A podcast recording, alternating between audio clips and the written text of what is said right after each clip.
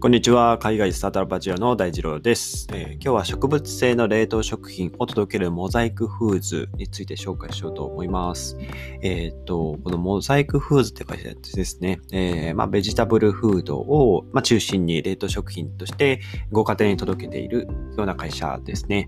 で、まあ、つい最近、えー、2019年ですね、に、ま、立ち上げたニューヨーク拠点の会社ですね。えっと、ピーナッツ豆腐ボールとか、バターナッツスクワッシュ、セージパスタとか、本当に、まあ、ビーガンとまではいかないですけど、菜食メニューの、まあ、ベジボールっていうのを冷凍食品として提供しているってことで、まあ、非常にそのダイエットにも向いているし、まあ、健康的な食品を、まあ、冷凍したまま、要はまあ栄養素がその閉じ込められたままフレッシュな状態でお届けしますよってところで、まあ、この食品を冷凍して届けるってところも、まあ、非常に工夫と技術、まあ、冷凍する技術も必要ですし、えーまあ、特にその野菜中心に作っていることで、まあ、肉がなくても、えー、満足できるような美味しい食事を作らないといけないということで、まあ、こういった冷凍食品とかを届ける会社さん、まあ、スタートアップ増えてますけど、まあ、まず食材を仕入れて、で、調理して、冷凍して届けるってとこまでやらないといけないっていうのは、えー、まあ食品を届けるっていうのは、まあデリバリーするっていうのは非常にまあ簡単な、えー、まあ思いつきやすいというか、あの、ビジネスモデルだと思うんですけど、それまでの、まあ、ご家庭に届く、ユーザーの手元まで届く過程が非常に、えー、まあ、長い道のりというか、まず食材を選ぶところから始まりますよね。まあ、そういったところは、あのまあ、本当に食事って僕らの生活に欠かせないもので、そこを、まあ、支えていく、えー、こういったモザイクフーズっていう会社、非常にありがたいなと、え思いますが、まあ、なかなか料理する、平日とか料理する時間もないですし、まあ、こういった冷凍食品が家になると、もうレンジでチン、オーブンでチン、オーブンで焼くだけで、え食事ができるってところは非常にありがたいですけど、まあ、この事業をやってるスタートアップからすると、本当にまあ覚悟が必要だなってところですよね。えー、まあ、その、仕入れる、料理する、冷凍する、届けるって、まあ、この4つの工程が非常に、えー、まあ、言うのは簡単ですけど、やるのは難易度が高そうな感じを、見受けられますね。はい。で、まあ、主力の商品がベジボールっていうやつで、いろいろまあ、10種類ぐらい、10から15種類ぐらいあって、価格が、え、1つ900円ぐらいですね。8.99ドルって書いてあって、えー、と、そうですね。基本的にレンチンで、え、食べられますよっていうものと、えー、ファミリーミールが、えー、僕、ベジーポットパイっていうのを見てるんですが、えー、まあ、約20ドルぐらいですね。19.95ドルっていうところですね。はい。で非常に、まあ、栄養価も高い、えー、食事が、このモザイクフーズの、まあ、製品で取れるというところで、まあ、まあ、我々人間は、まあ、もっと、え野菜、え植物食べて、え肉を食べるものは減らすべきだって、まあ、このモザイクフーズの創業者の方たち、えー、マッキンタイヤさんとデイビスさんって方はおっしゃっていて、まあ、その、アメリカって非常に市場が大きいと思っていて、その、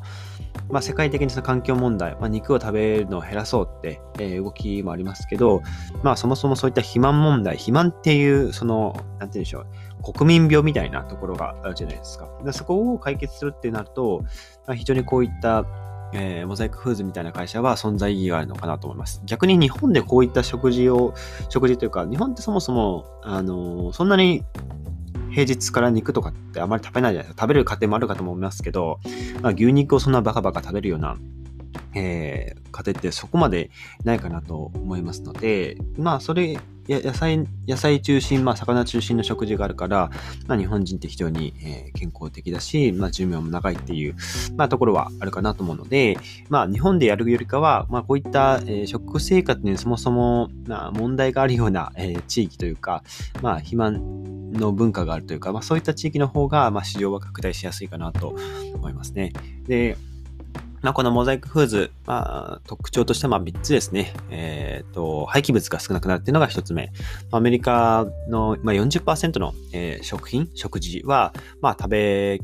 られずに、えー、そのままポイされちゃう、廃棄物になっているので、えー、もったいないよねと。えー、冷凍するものであれば、え翌日も、え食べられるので、冷凍したまま、え保存して、え無駄な、え廃棄物をなくしましょう。なくせるっていうところが一つ目。で、え二つ目が、まあ、栄養素をですね。えその、植物が一番売れた状態で収穫されて、えー、冷凍するので、非常に、まあ、栄養素が高いまま、えー、ユーザー、ね、僕らが食べることができますよっていうのが、まあ、冷凍の技術がその栄養素を保ったまま食べられてるのは、まあ、割と周知のことかと思いますが、ここを、まあ、手元に届くまで冷凍しているってところは、え、非常に、まあ、難易度高いかなと思います。えー、まあ、ドライアイス、えー、段ボールのえ、ー、と、配送する段ボールに、えドライアイスも入れて配送するみたいなので、かなりここの冷凍された状態で届くっていうのは、えー、かなりこだわっているようですね。で、最後、まあ、そのアメリカ人の例えになるんですけど、まあ、ほとんど、まあ、9割ぐらいのアメリカ国民は、えー、まあ、いつもですね、理想的な食事は取れていないと。理想的な食事っていうのは、人間に必要な、その、1日に必要な栄養素のことですよね。はい。まあ、野菜とかって本当に、まあ、コンビニとかでも1日分の野菜っていうジュースとか言われてますけど、あれで取れるなら、ね、世話ねえわという感じでですね、えー、非常に、まあ、それ、より多くの野菜、1日で摂取する、まあ、ビタミンの量とか非常に難しいということで、そこを、まあ、少しでも手助けしようっていうのが、えー、このモザイクフーズですね。はい。まあ、こういったスタートアップ、あの、広がっていって、日本でもその、食事を、食品をデリバリーするっていうところが、もっともっと、えー、普及していけばいいなと思います。ここで普及していく鍵となるのは、多分、今の時代だとドローンですね。あの、よりドローンが、えー、普及していけば、まあ、実際にその、ヤマト運輸さんとか、まあ、そういった物流会社さんが、えーまあ、注文があったものを、えー、冷凍したも届けるっていうのは、えっと、まあ、届け手が少ないえっ、と、まあ、需要に対して、えっ、と、供給が追いついてないっていう状態ですよね。その供給っていうのが、まあ、えー、運ぶ人、物流のところですね。ここがもうドローンで勝手に、えー、飛ぶようになって、まあ、なんて言うんでしょう、今、えっと、確か名古屋か静岡とかでスマートシティってトヨタが作ってるんだったかな、えー、スマートシティって、えっと、本当に一区画で、えー、まあ、スマートシティを作りましょう。全部そのものが、えー、IoT、えー、インターネットにつながってる、えー、街を作ってそこに試験的に、えー、何人だったかな？何千人が過ごしてみて、そこでそのスマートシティの実現を目指そうっていうプロジェクトがあるって、確か以前聞いたことがあって、えー、まあそういった、まあ街になっていくと、各家庭に、まあそのセンサーというか、なんでしょうね、まあ玄関にドローンが届くように、その玄関に何かこう、えー、検知できるセンサーとかがあって、そこにめがけてドローンが飛んでいくというところですね。まあ、そういった世界が実現できれば、割とこういった食品デリバリーの事業も、えー、まあ、儲かりやすいんじゃないかなと思います。はい。ということで、まあ、今日はフードテックですね。で、植物の冷凍食品を届けるモザイクフーズっていう、え、会社について紹介してみました。で、ちょっと後半雑談なんですけど、最近の配信で、え、再生数多かったなっていうのがちょっとありまして、え、新しいインターネットの時代 Web3.0 っていう、え、配信ですね。だいたい僕の配信 Spotify だけだと、まあ20回ぐらい、多くて30回ぐらいなんですけど、50回以上再生されていたものだったので、かなり、えー、人気、人気というか、あのご興味引いていただいたのかなと思うんですけど、うん。そうですね。えっと、仮想通貨、今ちょっとコロナの新種株が出たっぽいくて、それが少し今までのそのワクチン接種の効果がこう、薄れるというか、効果よりもあの強いワクあのウイルスが出たっていうニュースがあるみたいで、えっと、まあ、リスク資産の、ビットコインを他の株とかに買い替えてるってところで、今、ビットコインの価格が、えー、6万ドルですね。えー、っと、610、えー、612万円かな？はい。612万71円ですね。はい。で、えっと、まあ、ここで話したいのは、ビットコインとか仮想通貨ってこの今後値段上がっていくのか下がっていくのかどうなるのかっていうところは少し話し話したいなと思っていて、えっと、コインプライスフォーカスとデジタルコインっていう、えー、まあ、その仮想通貨界隈の、えー、各仮想通貨が将来どれぐらい上がるかっていうのを予想している、サイトがあるんですけど、あのここの2つのサイトを見ると、え、2025年にはですね、ビットコインは、え、13万ドル超えるって呼ばれてるんですね。はい。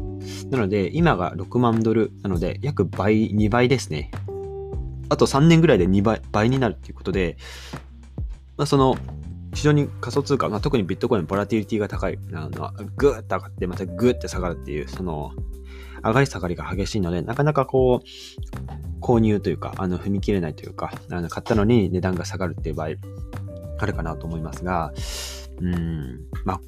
こういう、その、世界的に、えー、予想、予想されてそういったコインプライスとか、デジタルコインが、まあ、13万ドル超えますよって、えー、予想していて、で、最初ももう3、2、3年前ぐらいは、えー、ビットコインって100万円とか50万円だったのが、今、もうやっと600、えー、6万ドルか、えー、ぐらいまでなってきていて、これからどんどんどんどんまあ値段も上がっていくんじゃないかなっていう、まあ予想ですね、あるので、まあ買いましょうっていう、あの、僕からこう、買うのをこう、その、おすすめする、おすすめ、おすすめですね。まあ一応おすすめなんですけど、まああくまでその投資なので、まあご自身で判断していただきたいんですけど、まあ今後の見通しとしては、えー、上がっていくよ。まあその、全世界的に、その、規制がかからない限り、まあどんどんどんどん、まあこういったものは、えー、価値が上がっていくんじゃないかなと思います。で、まあ、こういった新しい技術ってどうしても、あの、今までなかった概念なので、えー、まあ、悪用されないようにとか、ルールを設けないとっても、各国がですね、もう躍起になって規制、規制ってね、あの、いろいろやってますけど、まあ、こういった新しい技術にこそ、まあ、将来というか未来が見えるのかなと思うので、あの、まあ、僕が発信している内容だと、まあ、仮想通貨界隈とか、あとは、まあ、タイマーを使った CBD とか、まあ、そういった新しい概念っていうのは、まあ、非常に規制の対象になりやすいけど、規制の対象になりやすいからこそ、今後、まあ、伸びていく産業なんじゃないかなと、えー、思いましたと。いうことで、えーまあ、今後ですね、まあ、この仮想通貨界隈も、えー割と取り上げて、え話していこうと思います。ということで、今日のエピソードが役に立った、いいなと思ったら、ぜひフォローをよろしくお願いします。え、それでは皆さん素敵な一日をお過ごしください。また明日お会いしましょう。